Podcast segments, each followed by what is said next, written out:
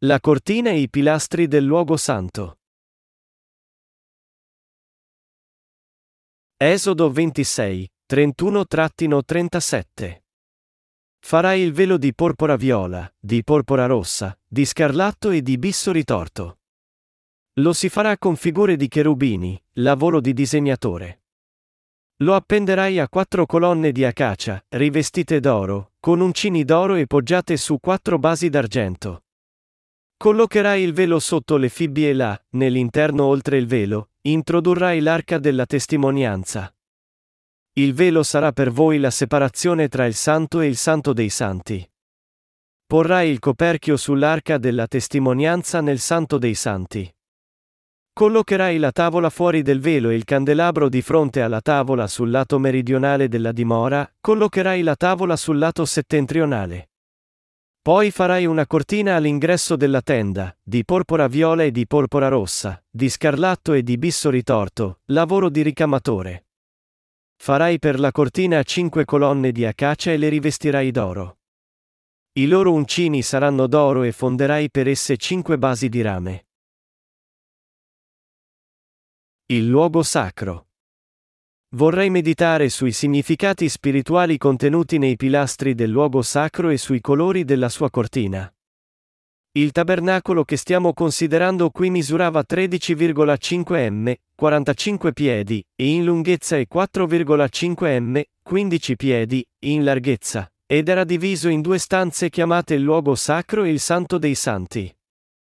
Dentro il luogo sacro c'erano un candelabro, la tavola dei pani dell'offerta e l'altare per bruciare l'incenso, e dentro il santo dei santi erano situati l'arca della testimonianza e il coperchio. Costituito dal luogo sacro e dal santo dei santi, il tabernacolo era circondato su tutti i lati da assi di acacia che misuravano circa 70 cm, 2,3 piedi, di larghezza e 4,5 m, 15 piedi, e di altezza. E alla porta del tabernacolo erano posti cinque pilastri di legno di acacia rivestiti con oro. La porta stessa, attraverso cui si entrava nel tabernacolo dal recinto esterno, era fatta di una cortina intessuta di filo azzurro, porpora, e scarlatto e bisso ritorto. Nel recinto esterno del tabernacolo c'erano 60 pilastri, ognuno misurante 2,25 m, 7,5 piedi, e di altezza.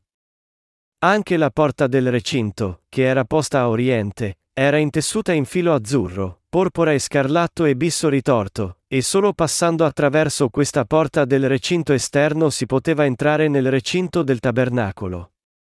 In questo recinto del tabernacolo c'era l'altare degli olocausti e la conca.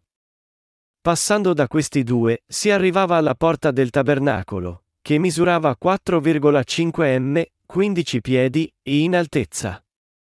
Questa porta del tabernacolo aveva cinque pilastri, le cui basi erano fatte di bronzo. Come la porta del recinto del tabernacolo, anche la porta del tabernacolo era fatta di una cortina intessuta di filo azzurro, porpora, e scarlatto e di bisso ritorto ed era appeso sui uncini dorati posti in cima ai cinque pilastri. Questa cortina era il divisorio che separava l'interno e l'esterno del tabernacolo. Quello che dobbiamo considerare prima sono i pilastri della porta del tabernacolo. I cinque pilastri della porta del tabernacolo misuravano 4,5 m, 15 piedi, in altezza. Su questi pilastri era posta una cortina intessuta nei quattro fili di colore azzurro, porpora, e scarlatto e bisso ritorto.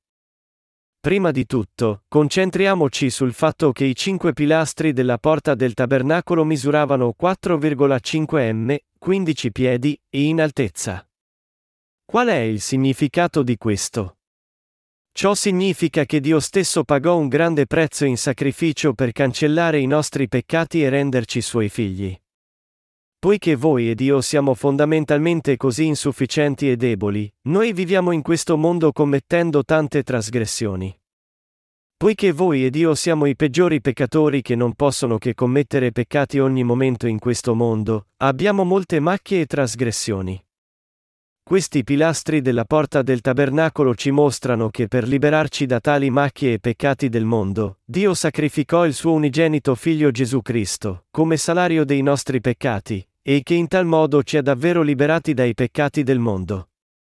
Per le nostre macchie e peccati commessi in questo mondo, in altre parole, Gesù Cristo cedette il suo corpo come offerta sacrificale davanti a Dio e pagò il salario dei peccati del mondo in maniera più che sufficiente, salvandoci. Se una persona commetteva un torto, e peccava involontariamente riguardo alle cose sacre del Signore, allora doveva portare un montone come offerta per i torti, e doveva aggiungere un quinto e darlo ai sacerdoti, Levitico 5, 15-16. Questo significa che Gesù Cristo diede se stesso per salvare voi e me dai nostri peccati e in tal modo ha pagato il salario dei nostri peccati in maniera più che sufficiente. Nostro Signore venne su questa terra per cancellare i nostri peccati e diede se stesso come offerta per questi nostri peccati. Le offerte della Bibbia, come gli olocausti, le offerte per i peccati, e le offerte per la pace, venivano date in modo che le persone che peccavano potessero far scomparire i loro peccati imponendo le mani sulle loro offerte sacrificali e passando così i loro peccati su di loro. Di tali offerte, l'offerta per i torti era quella in cui veniva data un'offerta sacrificale per cancellare le proprie macchie. Questa offerta per i torti veniva data quando uno feriva un altro per negligenza, per compensare la vittima e ripristinare il rapporto. L'offerta per i torti includeva l'aggiunta del 20% di indennizzo fino al totale indennizzo incluse ammende e riparazioni. Questo era il requisito di base dell'offerta per i torti. Era un'offerta che veniva data per lo scopo particolare di espiare i torti quando si feriva qualcuno, Levitico 5, 14-6, 7. Voi ed io siamo lontani dal peccato? Non viviamo la nostra vita intera peccando? Non possiamo evitare di farlo, perché voi ed io siamo discendenti di Adamo. Noi stessi sappiamo quante lacune abbiamo, e quanti peccati commettiamo vivendo. Quante cose malvagie abbiamo compiuto contro gli altri e contro Dio? È solo perché siamo troppo lenti e insufficienti per riconoscere queste cose malvagie come peccati che spesso ci dimentichiamo di loro vivendo le nostre vite. Ma voi ed io non possiamo fare a meno di riconoscere davanti a Dio che abbiamo fatto tanti torti contro gli altri e contro Dio, che siamo semplicemente peccatori davanti a Lui. Per liberare tali peccatori da tutti i loro peccati, Dio volle mandare Gesù Cristo come offerta per i loro torti. Facendo portare a Gesù Cristo la condanna per i nostri peccati attraverso il prezzo del suo sacrificio, Dio ci ha dato il dono della salvezza. Quando Dio Padre mandò suo Figlio su questa terra e lo fece battezzare e crocifiggere, tutto per salvarci da tutti i nostri peccati e renderci il suo popolo, come potremmo mai paragonarci alla preziosità di questo sacrificio? Per salvare noi peccatori da tutti i nostri peccati, nostro Signore fu sacrificato per pagare il salario del peccato, e in tal modo ci salvò dai peccati del mondo. Cos'altro potrebbe questo essere se non la stupefacente grazia di Dio? Com'è profondo, largo e alto l'amore di Dio? Lo stesso fatto che i pilastri della porta del tabernacolo fossero alti 4,5 m, 15 piedi, ci parla dell'amore di Dio per noi dato attraverso Gesù Cristo. Per salvare esseri così privi di valore come noi dalla condanna del peccato, nostro Signore ci ha salvati attraverso il suo sacrificio, io lo ringrazio per questa verità. Quando non potevamo evitare di essere destinati all'inferno come punizione per i nostri peccati, e quando il Signore diede il proprio corpo per noi per salvarci da questi nostri peccati, come potremmo non ringraziarlo? Noi rendiamo grazie a Lui.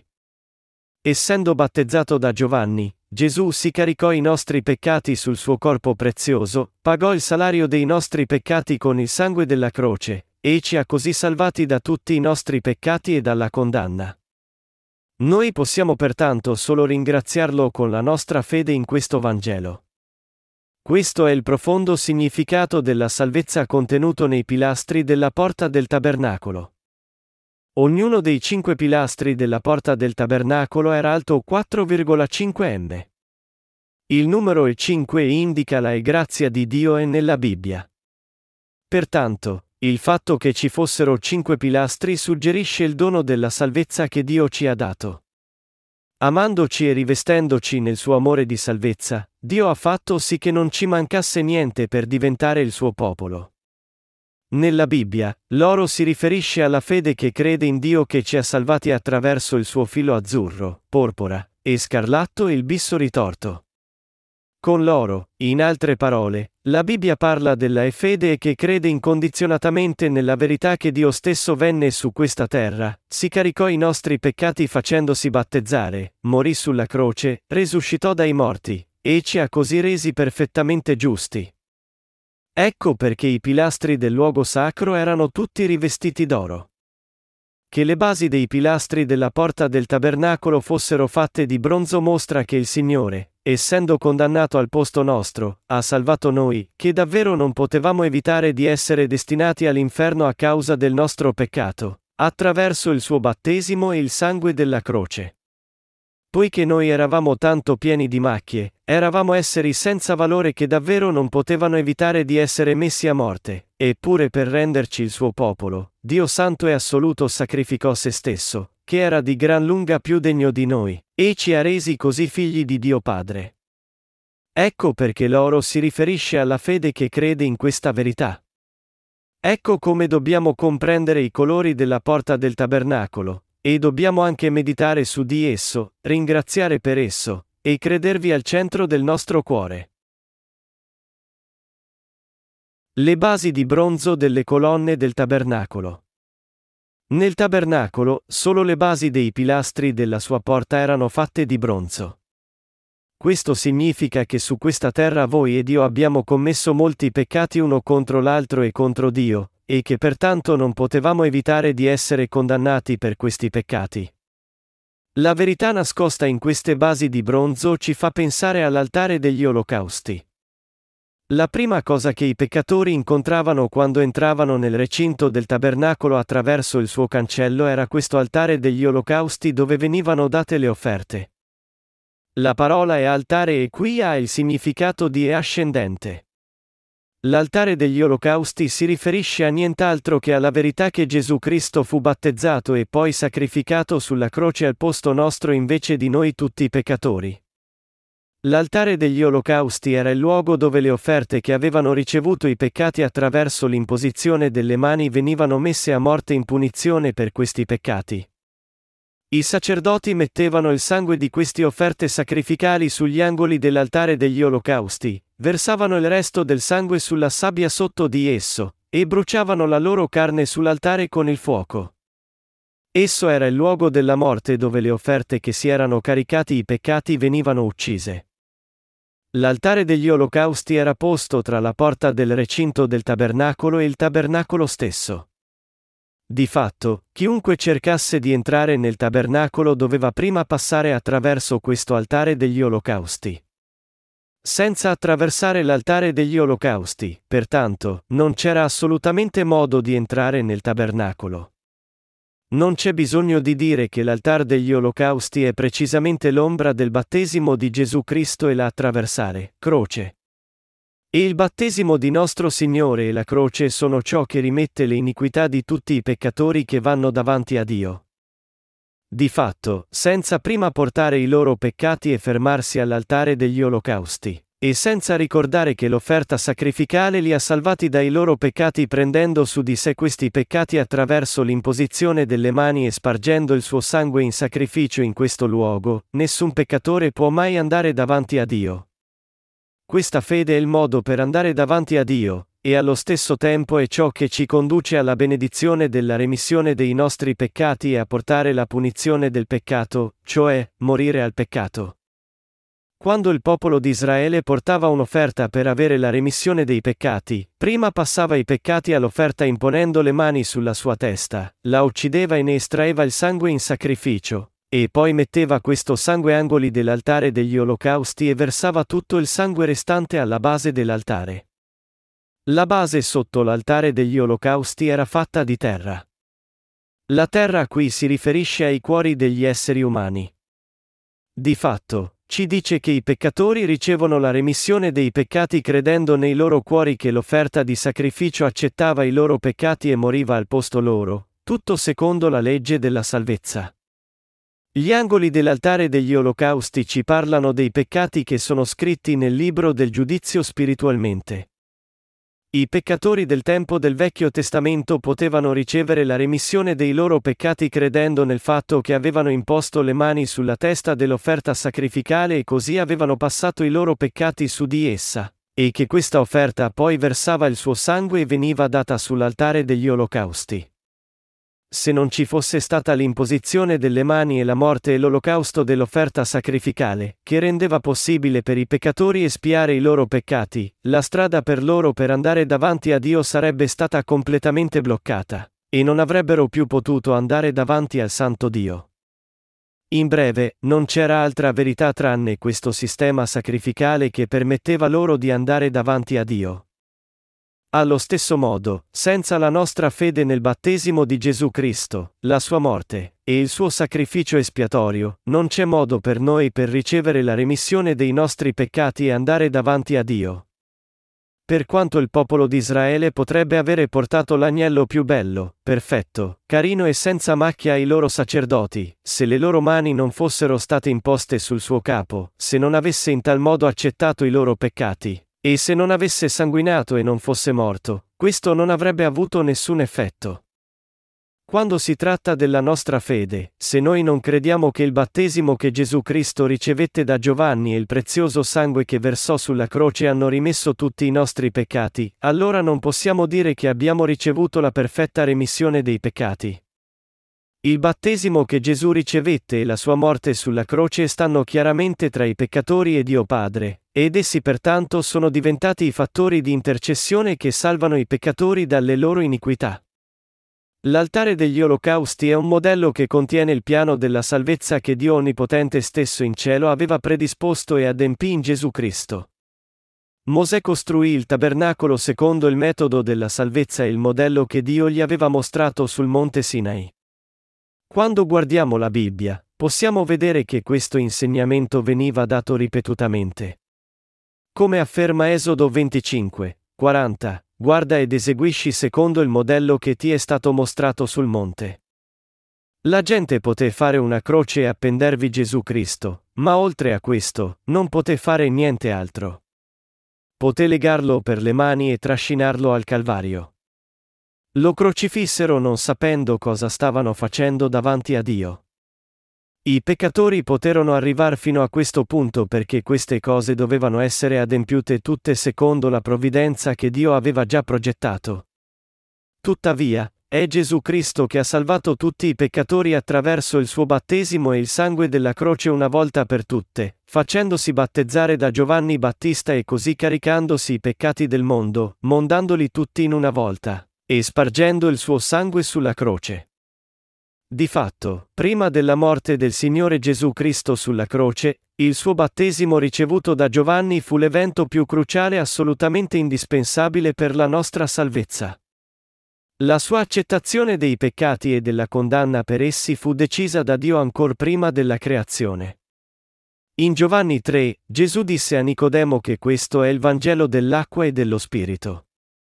Pertanto, il battesimo di Gesù e la croce sono la provvidenza di Dio stabilita e decisa preventivamente in Gesù Cristo. Gesù stesso disse, Dio infatti ha tanto amato il mondo da dare il suo figlio unigenito, perché chiunque crede in lui non muoia, ma abbia la vita eterna, e Giovanni 3 e 16. E sul battesimo di Gesù, Pietro disse anche, figura, questa, del battesimo, che ora salva noi, e un Pietro 3 e 21. È anche scritto nel libro degli Atti, dopo che, secondo il prestabilito disegno e la prescenza di Dio, fu consegnato a voi, voi l'avete inchiodato sulla croce per mano di empi e l'avete ucciso, Atti 2 e 23. Il battesimo che Gesù ricevette e il sangue della croce furono tutti adempiuti dal disegno e dal progetto di Dio Onnipotente. Di fatto, Poiché nessuno può entrare nel regno di Dio senza accettare questa verità nel cuore e credere in questa verità, noi dobbiamo renderci conto che Dio ci richiede la fede, e noi dobbiamo averla. Senza la fede che crede nel Vangelo dell'acqua e dello Spirito, nessuno si può salvare. E se Gesù non avesse deciso, di sua propria volontà, di farsi battezzare da Giovanni, di consegnarsi alle mani dei peccatori, e di versare il suo sangue sulla croce, allora i peccatori non avrebbero mai potuto crocifiggerlo. Gesù non fu costretto a essere trascinato al Calvario da altri, ma fu completamente di sua volontà caricarsi i peccati del mondo facendosi battezzare, versare il suo sangue sulla croce, e così salvare i peccatori da tutti i loro peccati. Isaia 53, 7 afferma, maltrattato, si lasciò umiliare e non aprì la sua bocca, era come agnello condotto al macello, come pecora muta di fronte ai suoi tosatori, e non aprì la sua bocca. Pertanto, il battesimo del Signore Gesù Cristo e la sua morte sulla croce furono completamente di sua volontà, e attraverso di loro egli ha salvato, una volta per tutte, quelli che credono nel suo battesimo e nel sangue della croce da tutti i loro peccati. Se queste opere del Signore, l'autore del libro degli Ebrei scrive anche, ora invece una volta sola, alla pienezza dei tempi, è apparso per annullare il peccato mediante il sacrificio di se stesso, Ebrei 9 e 26. Nell'altare degli olocausti che ci mostra l'ombra del battesimo di Cristo e la sua morte sulla croce, noi possiamo davvero testimoniare il dono spirituale della salvezza del cielo. La morte dell'offerta sacrificale all'altare degli olocausti non rappresentava nient'altro che lo stesso battesimo e la morte di Gesù che era necessaria a causa dei peccati di tutti. Nel Vecchio Testamento, i peccatori espiavano le loro iniquità attraverso la loro offerta sacrificale che si caricava i loro peccati con l'imposizione delle loro mani e moriva al loro posto. Nella stessa maniera, nel Nuovo Testamento, prima che il Figlio di Dio fosse ucciso nelle mani dei crudeli al Calvario, egli si caricò prima i peccati del mondo facendosi battezzare da Giovanni, ed è causa di questo che Gesù dovette essere crocifisso, versare il suo sangue, e morire. Di fatto, Dio progettò e predestinò Gesù perché gli fossero imposte le mani e fosse crocifisso a morte, tutto per portare pace tra questi assassini che uccisero suo figlio e lui stesso. Dio progettò la legge della salvezza costituita dall'imposizione delle mani e dalla morte, e secondo questa legge, egli consentì al popolo di Israele di ricevere la remissione dei peccati facendo offerte sacrificali. In altre parole, Dio stesso divenne l'offerta per la pace soltanto per salvare i peccatori. Com'è smisuratamente profonda, saggia, e giusta questa salvezza di Dio. La sua saggezza e verità sono sorprendentemente meravigliose, semplicemente impenetrabili per noi. Chi può mai osare immaginare la sua provvidenza della salvezza costituita dall'imposizione delle mani e dal sangue manifestata nell'altare degli olocausti? Come Paolo, tutto ciò che possiamo fare è meravigliarci, o oh profondità della ricchezza, della sapienza e della scienza di Dio. Quanto sono imperscrutabili i suoi giudizi e inaccessibili le sue vie. Romani 11 e 33, il Vangelo dell'acqua, del sangue e dello Spirito è il solo giusto Vangelo con cui Dio ha salvato i peccatori perfettamente. I corni dell'altare degli olocausti. Ai quattro angoli dell'altare degli olocausti posto nel recinto del tabernacolo, erano posti dei corni di bronzo. Nella Bibbia, questi corni mostrano il giudizio del peccato, Geremia 17 e un minuto, Apocalisse 20, 11-15. Questo ci mostra che il Vangelo della croce è basato sul battesimo ricevuto da Gesù. L'Apostolo Paolo dunque disse. Io infatti non mi vergogno del Vangelo, poiché è potenza di Dio per la salvezza di chiunque crede, e Romani 1 e 16. Inoltre, in 1 Corinzi 1,18 è scritto: La parola della croce infatti è stoltezza per quelli che vanno in perdizione, ma per quelli che si salvano, per noi, è potenza di Dio. Questi corni dell'altare degli olocausti dichiarano chiaramente che il giusto giudizio e la salvezza di Dio sono stati interamente adempiuti attraverso il suo battesimo, la sua morte sulla croce, e la sua resurrezione. I due pali messi negli anelli dell'altare degli olocausti. Tutti gli utensili del tabernacolo costruito nel deserto erano mobili. Questo era un metodo adatto alla natura nomade della vita del popolo di Israele. Essi dovettero vagare nel deserto finché non si stabilirono nella terra di Canaan. Poiché la loro vita di pellegrinaggio continuava mentre attraversavano il deserto, Dio fece preparare loro due pali da agganciare lungo l'altare degli olocausti, in modo che i loro sacerdoti potessero portare l'altare quando il popolo di Israele riceveva l'ordine da Dio di avanzare.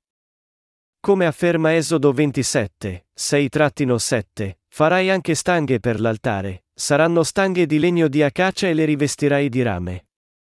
Poiché i due pali passavano attraverso i quattro anelli di bronzo dell'altare degli olocausti sui suoi due lati, i leviti potevano portarlo sulle spalle e trasportarlo quando il popolo di Israele traslocava. L'altare degli olocausti manifesta il battesimo di Cristo e la croce.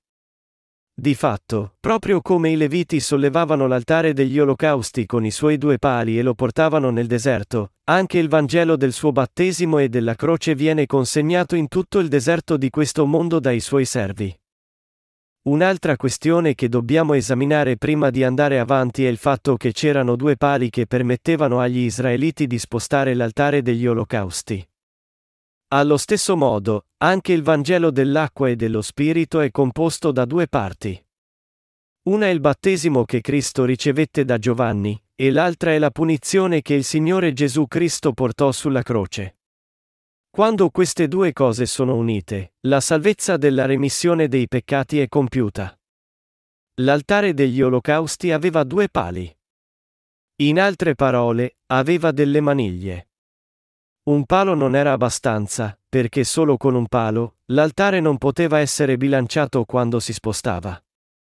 Così, anche il Vangelo dell'acqua e dello Spirito è costituito da due parti. Esse sono il battesimo che Gesù Cristo ricevette da Giovanni e il suo sangue sulla croce. In altre parole, il battesimo di Gesù e la sua morte sulla croce sono elementi reciprocamente complementari che insieme costituiscono la giusta verità. Il battesimo e il sangue di Gesù hanno giustamente compiuto la remissione dei peccati dei peccatori. Di queste due cose, il battesimo di Gesù e la sua morte sulla croce, se una viene ignorata, allora è la stessa cosa che ignorare l'altra. Non ci può essere salvezza senza il battesimo di Cristo e il suo sangue. Anche la sua resurrezione, naturalmente, è importante. Senza la resurrezione di Cristo, la sua morte sarebbe vana, non avendo nessun risultato. Se dovessimo credere solo in Cristo morto, egli non potrebbe salvare nessuno, neppure se stesso. Ma Cristo, che fu battezzato, sanguinò a morte sulla croce, e vinse la morte per vivere nuovamente è diventato il vero Salvatore per quelli che credono nel Vangelo dell'acqua e dello Spirito e vengono a Dio. Ed egli è anche diventato il loro eterno Signore della salvezza e protettore. Diffondere solo la morte di Cristo senza la sua resurrezione è solo una contraddizione e un'impostura. E senza la resurrezione di Cristo, la sua croce sarebbe solo stata un fallimento di Dio. Avrebbe solo trasformato Gesù in un insignificante malfattore. Non solo, ma avrebbe fatto di Dio un bugiardo, che avrebbe portato alla derisione della parola della Bibbia. Quando Cristo fu battezzato da Giovanni, morì sulla croce, risuscitò di nuovo dai morti, ed è in tal modo diventato il vero Salvatore per quelli che credono in Lui. Il Vangelo che lascia fuori il battesimo di Gesù da tutto il Vangelo, che molti cristiani oggi seguono, tradisce Dio, inganna la gente e conduce le anime all'inferno. E credere in tale Vangelo è ignorare e respingere la parola della verità eterna di Dio. I falsi profeti che insegnano solo la croce di Cristo stanno trasformando il cristianesimo in una delle tante religioni del mondo. Questo è il motivo per cui il Vangelo che stanno seguendo è totalmente diverso dal vero Vangelo dell'acqua e dello Spirito. Il cristianesimo è la sola religione che crede nell'unico Dio e Cristo vivente. Tuttavia, anche se il cristianesimo può sembrare superiore a tutte le altre religioni del mondo e proclamare se stesso pura verità, se esso enuncia solo la sua fede monoteistica lasciando fuori la fede nel Vangelo dell'acqua e dello Spirito, allora non è una fede d'amore e verità, ma solo una religione di arroganza. La posizione dell'altare degli olocausti. Qui, consideriamo ancora una volta la posizione in cui si trovava l'altare degli olocausti nel recinto del tabernacolo. Di tutti i mobili del tabernacolo, l'altare degli olocausti era il più grande. Era anche il primo degli strumenti del tabernacolo che i sacerdoti trovavano in sequenza quando cercavano di entrare nel luogo sacro per il culto. L'altare degli olocausti è il punto di partenza della fede in Dio, e richiede che il popolo segua la sua formula per avvicinarsi a lui. In altre parole, l'altare degli olocausti manifesta la verità che le persone devono risolvere il problema di tutti i loro peccati diventando credenti anziché miscredenti. Perché non credere nel battesimo che Gesù ricevette da Giovanni e nella croce non può consentire a nessuno di andare davanti al Dio vivente? È credendo nel battesimo e nella morte del Figlio di Dio che siamo stati salvati dai nostri peccati, non credendo in maniera errata. Noi siamo stati salvati dai nostri peccati e abbiamo ricevuto la nuova vita solo credendo nel battesimo e nel sangue del Figlio di Dio. Poiché questo stesso Vangelo dell'acqua e dello Spirito è così importante, fondamentale, e il più perfetto, noi dobbiamo continuare a riflettere su di esso ripetutamente nei nostri cuori. Noi dobbiamo riconoscere questo Vangelo e credere in esso. Noi dobbiamo credere nei nostri cuori che eravamo tutti destinati all'inferno, e dobbiamo anche credere, insieme a questa fede, che il Signore si caricò tutti i nostri peccati facendosi battezzare e portò la condanna dei nostri peccati versando il suo sangue sulla croce. Oltre a questo altare degli olocausti, il fatto che le basi dei pilastri della porta del tabernacolo fossero fatte di bronzo ci dice che dobbiamo ammettere il fatto che tutti noi meritiamo, a causa delle nostre macchie, di essere gettati nell'inferno. E secondo il giudizio di Dio, che dichiara che il salario del peccato è la morte, è chiaro che siamo tutti destinati all'inferno a causa dei nostri peccati. Tuttavia per salvare esseri bassi come noi, che dobbiamo davvero andare all'inferno, dal giudizio per tutti i nostri peccati, il nostro Signore si incarnò e scese su questa terra, prese i peccati dell'umanità sul suo corpo facendosi battezzare, portò i peccati del mondo sulla croce, fu condannato versando il suo sangue, e ha in tal modo salvato perfettamente voi e me dai nostri peccati e dalla condanna. Solo quelli che credono in questa verità possono unirsi alla Chiesa di Dio e diventare il suo popolo. La cortina e i pilastri della porta del tabernacolo ci mostrano che solo quelli che hanno questa fede possono diventare il popolo di Dio ed entrare nel suo regno. Noi dobbiamo credere nella verità manifestata nei quattro colori della cortina del tabernacolo. Credete che il Signore ci ha salvati venendo su questa terra attraverso i suoi ministeri del filo azzurro, porpora, e scarlatto e del bianco bisso ritorto? Il filo porpora significa che Gesù è Dio stesso, il filo azzurro significa che Gesù, Dio stesso, divenne uomo e si caricò i nostri peccati facendosi battezzare su questa terra, e il filo scarlatto significa che Gesù Cristo, che in tal modo accettò tutti i nostri peccati, Sacrificò il suo prezioso corpo facendosi crocifiggere. È di importanza cruciale per noi credere che Gesù battezzato e crocifisso risuscitò dai morti e ha in tal modo salvato voi e me perfettamente. Solo quelli che credono davvero in questa verità possono diventare operai della Chiesa di Dio. I pilastri della porta del tabernacolo si riferiscono agli operai. Essi ci mostrano che solo quelli che credono in questo modo sono il popolo di Dio, e che solo tali persone possono essere utilizzate da Dio come suoi operai e pilastri. Il bisso ritorto bianco ci dice che quelli che sono diventati il popolo di Dio, i giusti, sono coloro che davvero non hanno alcun peccato nei loro cuori. I giusti sono quelli che hanno ricevuto la remissione dei loro peccati credendo nella verità del filo azzurro, porpora e scarlatto. Nostro Signore venne su questa terra e ha salvato tutti i peccatori con il battesimo che ricevette da Giovanni e il sangue della croce.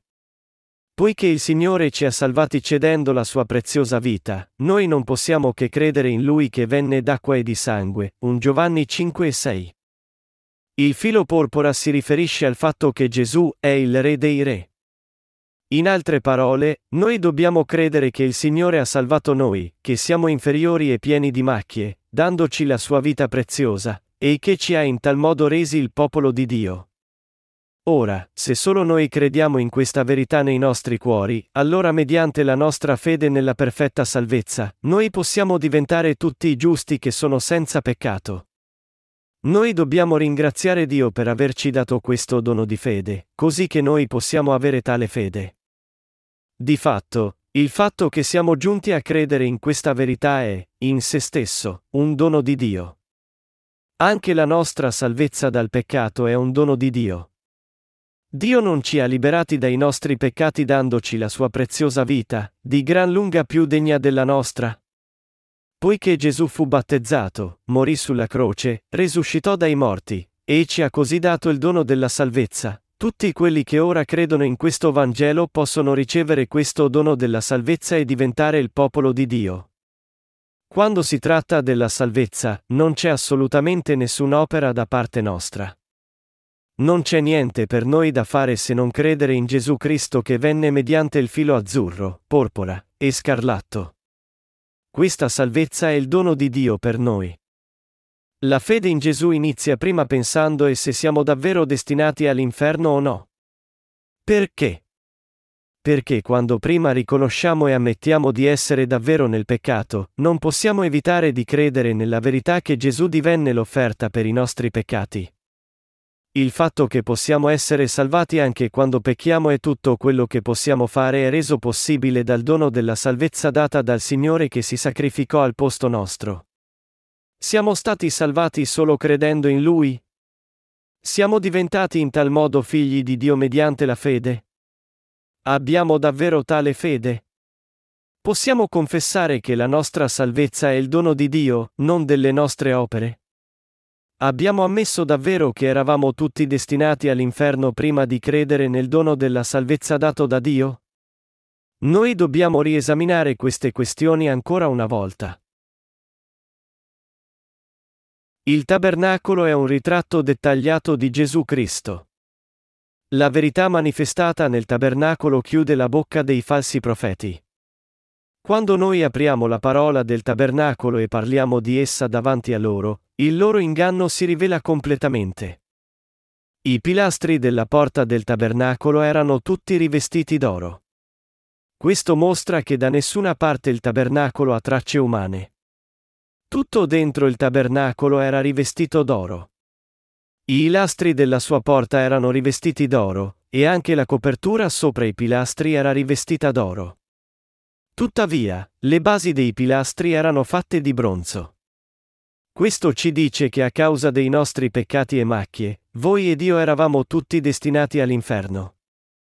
Non è vero? Non è proprio così?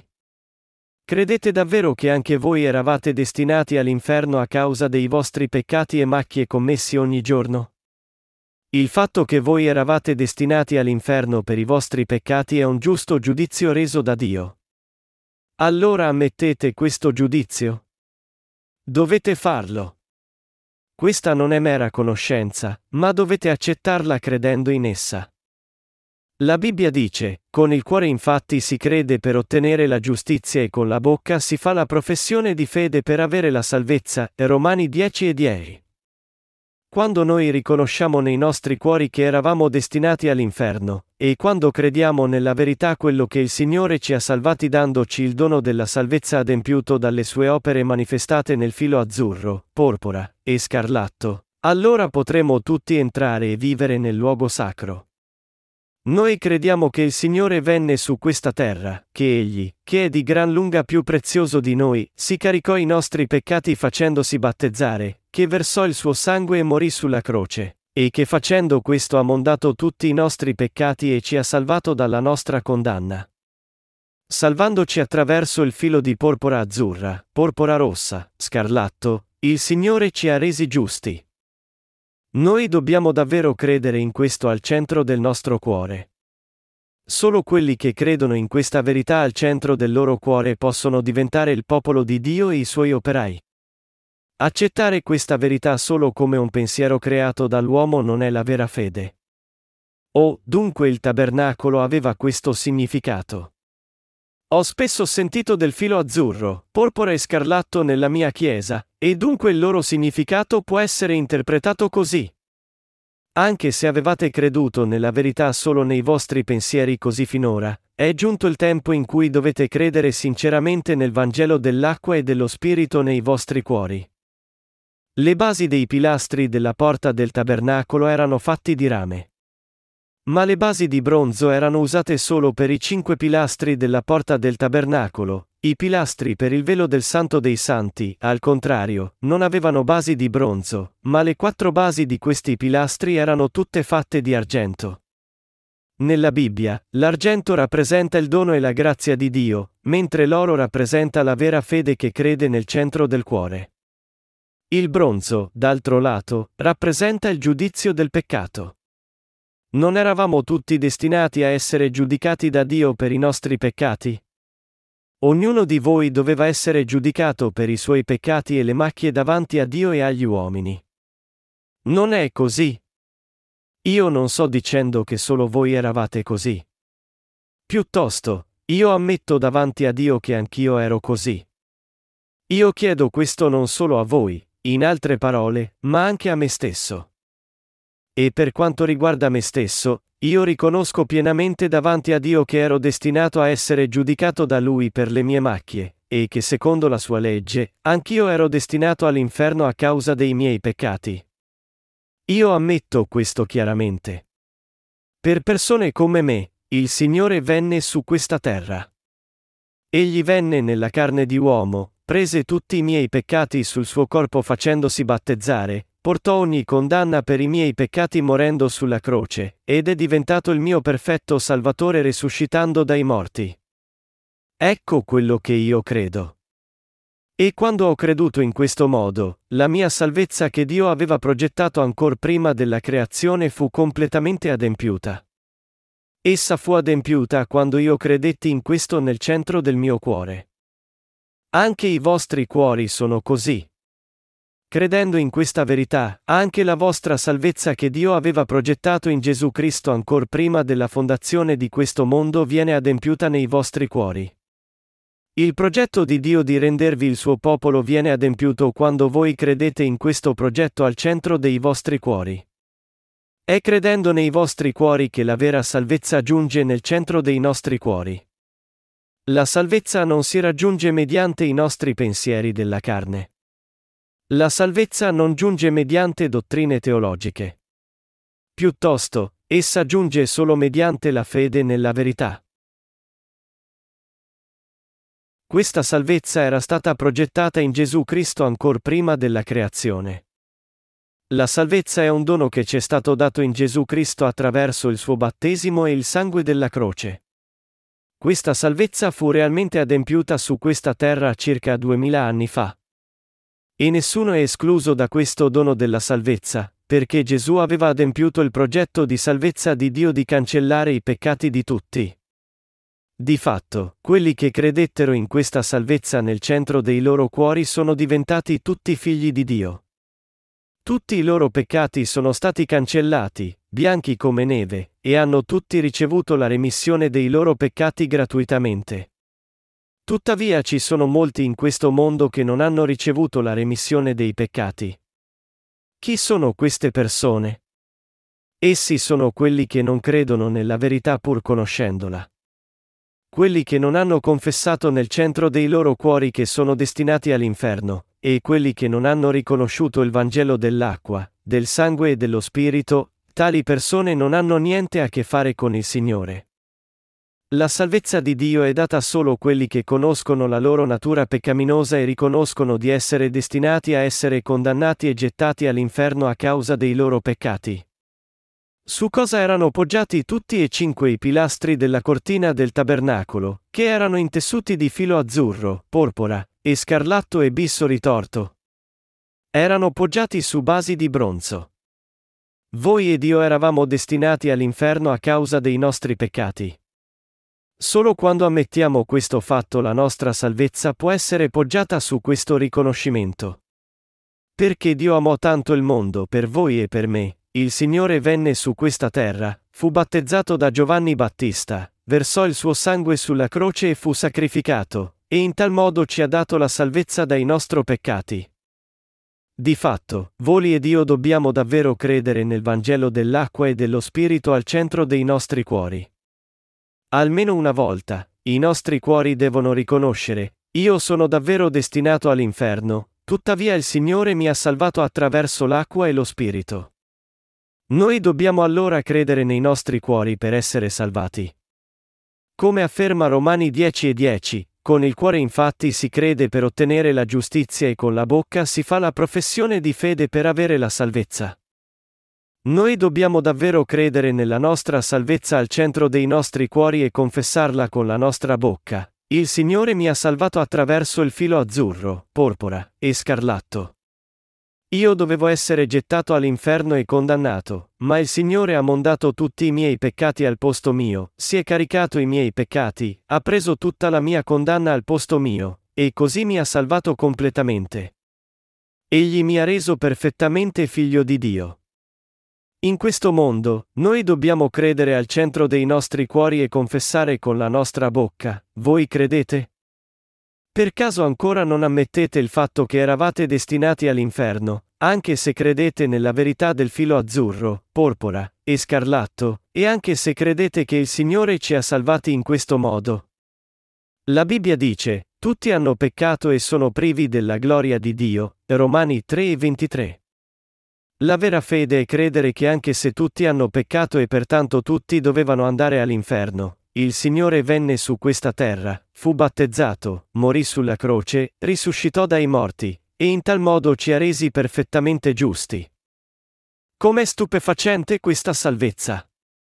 Non è semplicemente meravigliosa. Il tabernacolo non era fatto in maniera qualsiasi, ma era costruito secondo la parola di Dio in maniera elaborata in dettaglio. Attraverso il tabernacolo, Dio predisse in dettaglio che ciò avrebbe salvati dandoci la sua preziosa vita. Egli ci dice, attraverso il tabernacolo, che Gesù ci ha dato la preziosa salvezza facendosi battezzare e morendo sulla croce, e che quello che noi dobbiamo fare è credere in questo al centro dei nostri cuori.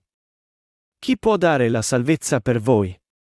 Voi potete essere salvati credendo in Gesù Cristo che venne nella carne di uomo proprio come voi.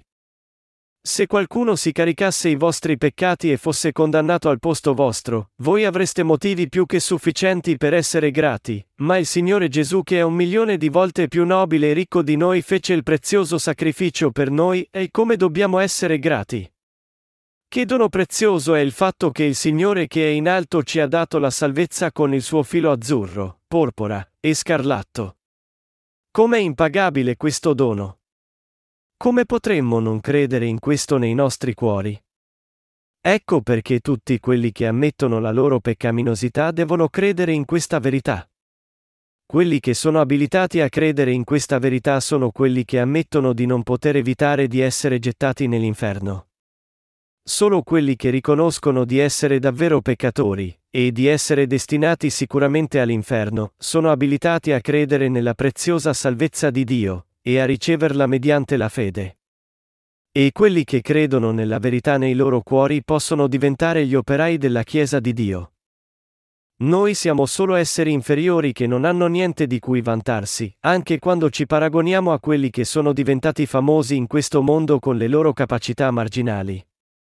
Se è così, come potremmo mai osare vantarci di noi tenessi davanti a Dio Santo, perfetto e onnipotente? Tutto ciò che possiamo fare davanti a Lui è solo ammettere che il Signore ci ha salvati anche se non potevamo evitare di morire a causa delle nostre macchie. La Bibbia ci dice, perché il salario del peccato è la morte, ma il dono di Dio è la vita eterna in Cristo Gesù nostro Signore, Romani 6 e 23. Di fatto, noi dovevamo pagare il salario della morte a causa dei nostri peccati. Ma poiché nostro Signore ha salvato noi, che eravamo destinati all'inferno, ora noi possiamo entrare in paradiso mediante questa fede. Se noi togliamo questa fede, siamo tutti destinati all'inferno cento volte. Non è così? Naturalmente sì. Tutti noi meritiamo di essere gettati all'inferno. Ma poiché il Signore che è in alto con impenetrabile amore venne su questa terra, fu battezzato, e versò il suo sangue e fu condannato sulla croce, noi siamo ora sfuggiti alla nostra destinazione certa dell'inferno. Poiché il Signore ha rinunciato alla sua preziosa vita per noi, noi abbiamo ricevuto la remissione dei peccati. Se è così, come potremmo non credere che il Signore ci ha salvati da tutti i nostri peccati una volta per tutte, e che ci ha dato pertanto di dono della salvezza? Come potremmo rifiutare di diventare giusti? Come potreste non credere in questo? Proprio come i pilastri per la cortina del tabernacolo che erano rivestiti d'oro, così anche noi dobbiamo avvolgere completamente i nostri cuori nella fede. Noi dobbiamo ricoprirci completamente e interamente nella fede. Noi dobbiamo credere nel Vangelo dell'acqua e dello Spirito al centro dei nostri cuori. Senza credere in questo vero Vangelo al centro dei nostri cuori, noi non possiamo andare davanti a Dio. È mediante la fede che potevamo diventare peccatori davvero destinati all'inferno. È mediante la fede che potevamo anche diventare giusti davanti a Dio. È mediante la fede, in altre parole, che i peccatori possono ricevere la remissione dei loro peccati, è credendo che il Signore ci ha salvati attraverso la sua acqua e il sangue. Ecco come viene adempiuto alla parola di nostro Signore. E come è stabilito per gli uomini che muoiano una sola volta, dopodiché viene il giudizio, Ebrei 9 e 27. Quando siamo nati in questo mondo, dovevamo già essere condannati per i nostri peccati. Tuttavia, Dio ci ha dato il dono della salvezza attraverso nostro Signore Gesù Cristo. Credendo nel Vangelo dell'acqua e dello Spirito al centro dei nostri cuori, pertanto, abbiamo potuto diventare figli di Dio. Dio ha dato il suo incondizionato amore di salvezza a tutti quelli che credono. Ma egli giudicherà e condannerà coloro che non credono in questo Vangelo per il loro peccato di miscredenza. Giovanni 3, 16-18. Noi dobbiamo credere in questi due fatti della salvezza. Noi eravamo peccatori che erano destinati ad essere condannati e messi a morte per i nostri peccati, ma credendo nella salvezza del filo azzurro, porpora, e scarlatto e del bisso ritorto che Dio ha progettato e ci ha dato, noi abbiamo ricevuto la remissione dei nostri peccati. Davvero, noi dobbiamo confessare a Dio, io sono davvero destinato all'inferno, e dobbiamo anche confessare, ma io credo che il Signore mi ha salvato attraverso l'acqua e il sangue. Noi dobbiamo credere nel Vangelo dell'acqua, del sangue e dello Spirito, cioè, nella verità del filo azzurro, porpora, e scarlatto e nel bisso ritorto. È credendo in questa verità al centro dei nostri cuori che siamo stati salvati. È credendo nel Vangelo che siamo salvati. Noi siamo stati salvati credendo nel Vangelo dell'acqua e dello Spirito. Gli uomini possono diventare il popolo di Dio solo quando credono che il Signore ha salvato tutti gli esseri umani che erano destinati all'inferno attraverso il filo azzurro, porpora, e scarlatto e il bisso ritorto.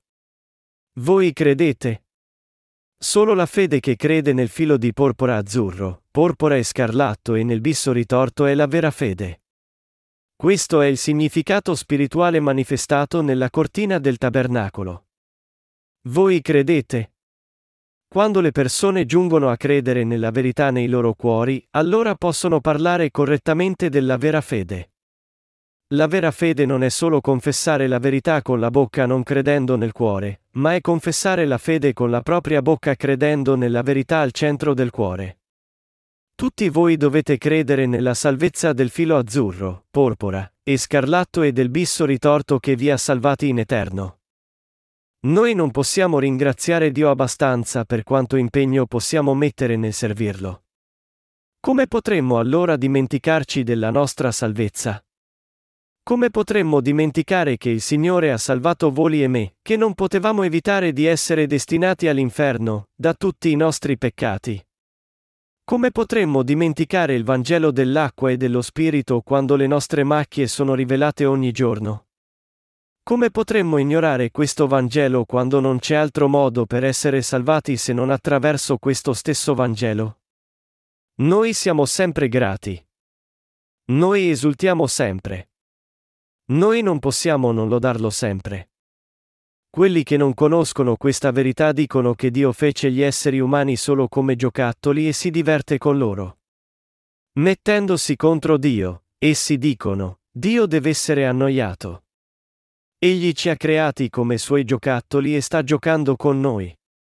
Egli sa che peccheremo, eppure ci guarda mentre commettiamo peccati, e ora sa che ha salvato i peccatori. Non sta solo giocando con noi? Egli ci crea, e poi gioca con noi come gli piace. Allora Dio non ci ha creati come suoi giocattoli?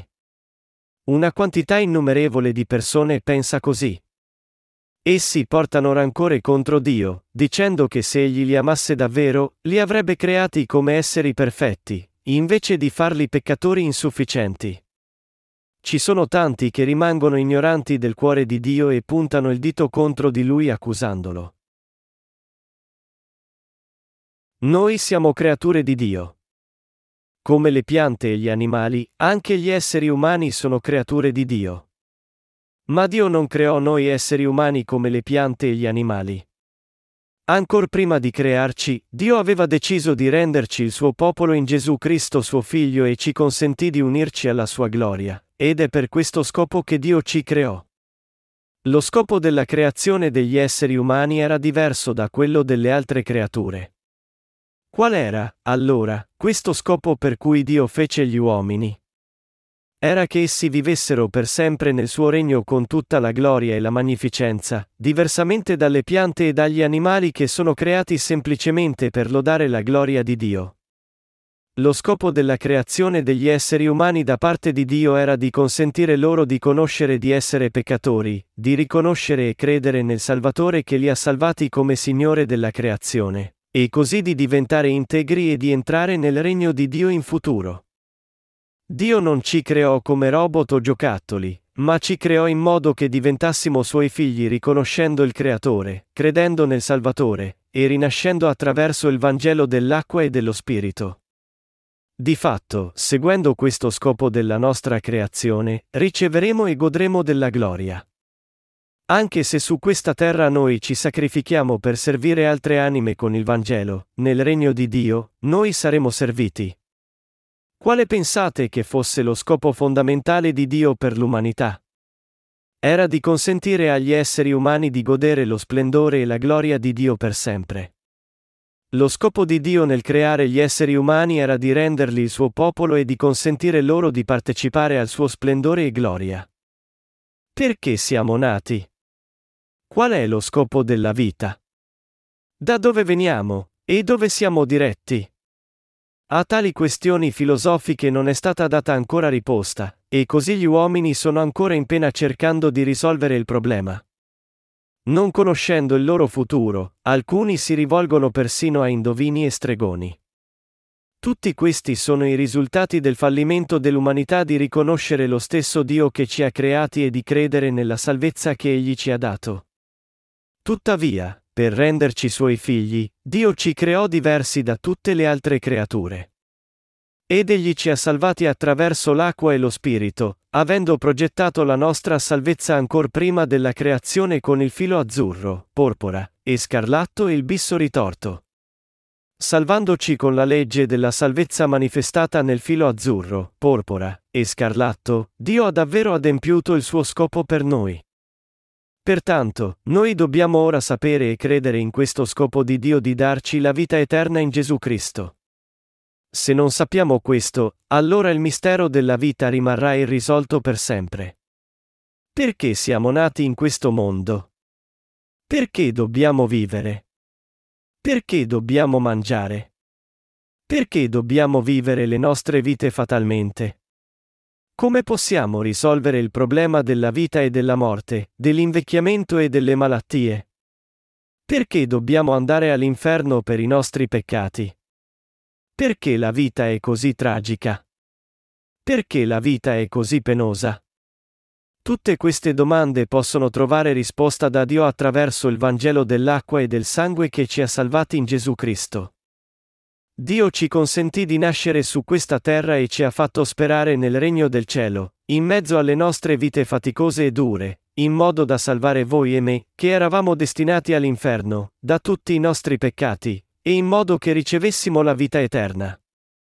Quando noi crediamo nel Vangelo dell'acqua e dello Spirito, il mistero della vita è completamente risolto.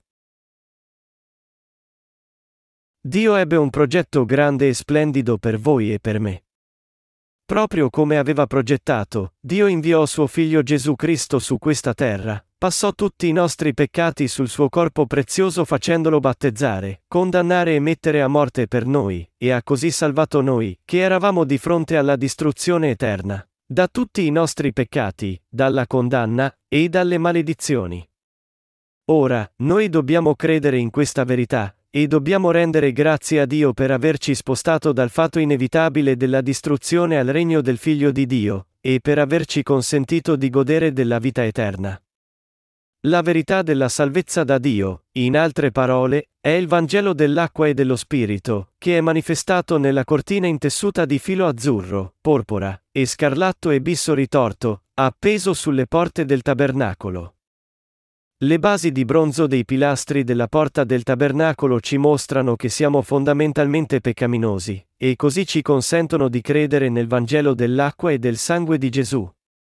I pilastri della porta del tabernacolo e la cortina intessuta di filo azzurro, porpora, e scarlatto e bisso ritorto manifestano la misericordia di Dio che ha salvato noi, che eravamo tutti destinati all'inferno, dalla nostra condanna attraverso il prezioso sacrificio di Gesù Cristo. In tal modo credendo nel Vangelo dell'acqua e dello Spirito, io sono stato salvato da tutti i miei peccati. Credete anche voi così? Credete nella verità manifestata nel tabernacolo? Voi ed io siamo fortunati. È davvero una grande benedizione, perché anche se ci sono molti che si stanno dirigendo direttamente all'inferno, noi abbiamo trovato la verità e stiamo ora vivendo in Gesù Cristo.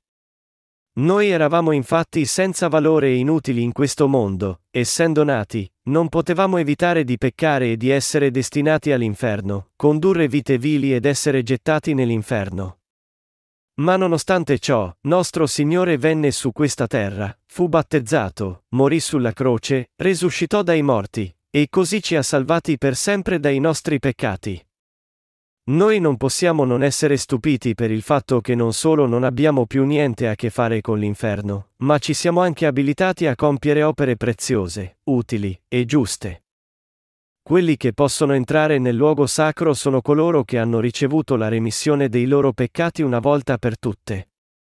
Nostro Signore non cancellò solo i nostri peccati passati, ma essendo battezzato, si caricò tutti i peccati della nostra vita intera, e morendo sulla croce, ha cancellato tutti i nostri peccati per sempre. Pertanto, solo quelli che credono nella salvezza così adempiuta tutta in una volta sono quelli che hanno la fede dei sacerdoti, e solo queste persone possono entrare nel luogo sacro. In senso stretto, secondo il sistema del tabernacolo, i sacerdoti ordinari non potevano entrare nel Santo dei Santi, ma solo l'alto sacerdote poteva farlo. E l'eterno alto sacerdote non è nessun altro che Gesù Cristo.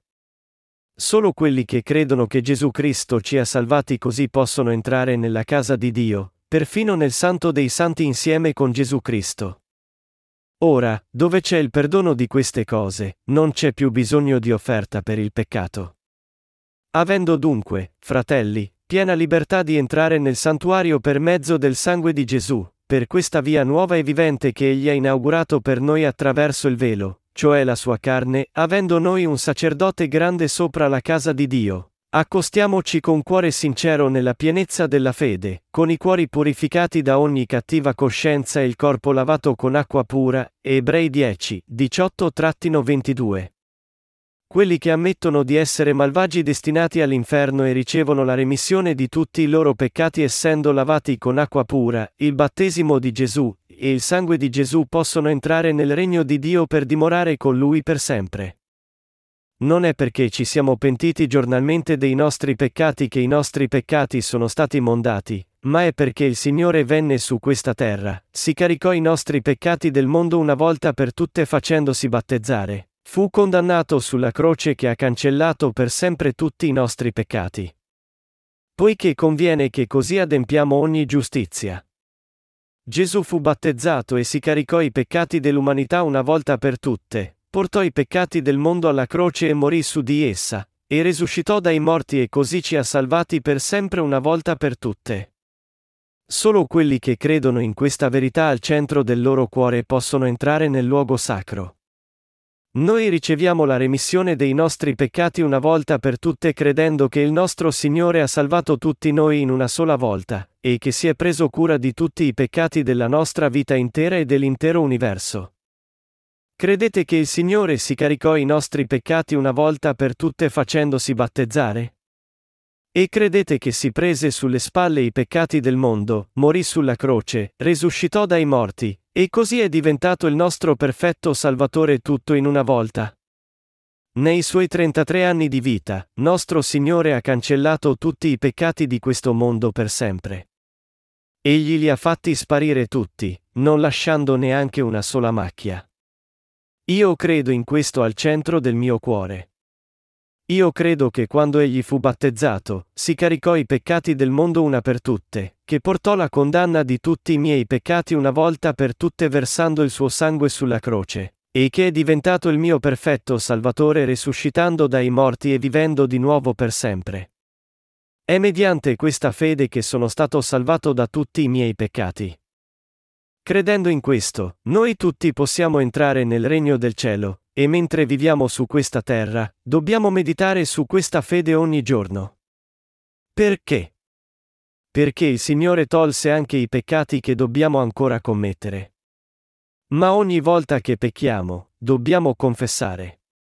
E dobbiamo credere al centro dei nostri cuori che il Signore si caricò anche quei peccati con il suo battesimo. Noi dobbiamo riconoscere che il Signore si prese cura dei peccati del mondo credendo ancora una volta. Perché? Perché se non riflettiamo sul Vangelo dell'acqua e dello Spirito continuamente, i nostri cuori si corromperanno. Poiché il Signore tolse perfino i peccati che non abbiamo ancora commesso, ogni volta che le nostre debolezze si rivelano, noi dobbiamo ringraziarlo con la nostra fede nei suoi ministeri del filo azzurro, porpora e scarlatto. Noi dobbiamo tutti credere che il Signore venne su questa terra e si caricò i nostri peccati tutti in una volta. Una volta per tutte, tutti i nostri peccati furono passati su Gesù Cristo, perché egli accettò tutti i peccati del mondo attraverso il suo battesimo. Poiché Gesù Cristo ci ha dato l'eterna salvezza essendo battezzato e morendo sulla croce, noi dobbiamo credere in questa verità in maniera decisa e coraggiosa. Nostro Signore Gesù dice che possiamo prendere il regno di Dio con la nostra salda fede nel suo battesimo ricevuto da Giovanni. Gesù disse, dai giorni di Giovanni il Battista fino ad ora, il regno dei cieli soffre violenza e i violenti se ne impadroniscono, e Matteo 11 e 12. È mediante questa fede che ci sono stati rimessi tutti i peccati delle macchie dei nostri corpi, pensieri, della mente, e della carne. Credendo che nostro Signore si caricò tutti questi peccati con il suo battesimo e portò tutta la condanna per i peccati, noi dobbiamo essere salvati da tutti i nostri peccati per prendere il regno di Dio. Per quanto insufficienti possiate essere, se solo avete questa fede, voi siete il popolo di fede. Anche se siete insufficienti, il Signore vi ha salvati perfettamente, e pertanto voi dovete credere in questo. Poiché nostro Signore vive per sempre, la nostra salvezza è perfetta per sempre. Tutto quello che dobbiamo fare è solo credere nella nostra salvezza che Gesù Cristo ci ha dato. Questo è giusto. Noi siamo stati salvati credendo in Lui nei nostri cuori. Poiché il Signore è il nostro perfetto Salvatore, Egli ha risolto tutti i problemi dei nostri peccati. Credete che nostro Signore fu battezzato, versò il suo sangue sulla croce, morì, resuscitò dai morti, e ci ha così dato l'eterna salvezza? Com'è meravigliosa questa salvezza! Anche se siamo insufficienti nelle nostre azioni, noi possiamo ancora entrare nel regno di Dio credendo in questa verità. È mediante la fede che potremo entrare nel regno di Dio e godere di tutta la gloriosa maestà e splendore di Dio. Quelli che credono nel Vangelo dell'acqua e dello Spirito sono qualificati a godere di essi. Ma senza questa fede, nessuno può neanche mettere piede nel regno di Dio. La verità che ci ha salvati attraverso il filo azzurro, porpora, e scarlatto e il bisso ritorto era stata progettata da Dio in Gesù Cristo ancor prima della creazione.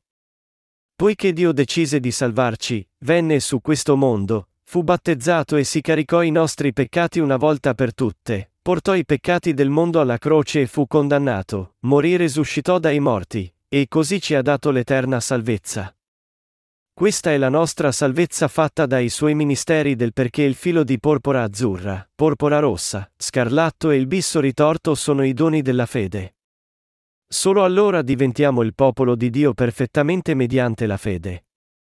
Solo allora diventiamo gli operai di Dio mediante la fede. Noi entreremo nel perfetto regno di Dio e vivremo per sempre. Il Dio perfetto ci ha salvato perfettamente, ma noi siamo ancora insufficienti ogni giorno, perché la nostra carne è insufficiente. Ma com'è? Quando il Signore fu battezzato, si caricò veramente i nostri peccati o no? Naturalmente sì. Poiché nostro Signore tolse i nostri peccati con il suo battesimo, noi riconosciamo che tutti i nostri peccati furono davvero passati su di Lui con il suo battesimo. Riconoscete che i vostri peccati furono davvero passati su Gesù? Così facendo, Gesù portò i nostri peccati e i peccati del mondo alla croce, fu crocifisso, e così adempì completamente il piano di salvezza di Dio. Anche se siamo insufficienti, noi possiamo entrare nel regno di Dio credendo. Credendo in cosa? Noi possiamo entrare nel regno del cielo credendo nei suoi ministeri del filo di porpora azzurra, porpora rossa, scarlatto e del bisso ritorto. Dopo che abbiamo ricevuto la remissione dei peccati, siamo gli insufficienti che hanno una buona fede e fanno bene nella Chiesa. La Chiesa di Dio non è un luogo dove regnano i forti, ma dove gli insufficienti regnano mediante la fede. Perché? Perché nella Chiesa di Dio, noi possiamo ancora seguire il Signore solo quando sappiamo che siamo insufficienti. È un luogo di cura e guarigione delle ferite. Poiché il cielo è un luogo dove un bambino può mettere la mano nel covo di serpenti velenosi, Isaia 11 e 8, e non sarà morso, il paradiso su questa terra non è altro che la Chiesa di Dio. Questo è il mistero sorprendente della Chiesa di Dio. È mediante la fede che entriamo nel regno di Dio. Sono i veementi nella salda fede che prendono il regno del cielo. Credete in questa verità nei vostri cuori? Anch'io credo, ed è per questo che rendo grazie a Dio. Ed è perché sono grato a Dio che servo questo Vangelo. Io vivo per questa verità e servo il Vangelo, perché ci sono ancora molti che non conoscono la verità del filo azzurro, porpora e scarlatto. Ma proprio ora, mettendo da parte la questione se altri servono questo Vangelo o no, quello che occorre è che voi vi crediate per primi dentro di voi. Io spero e prego che tutti crediate nella verità che Gesù vi ha salvati dai vostri peccati una volta per tutte, e così vi salviate da tutti i vostri peccati.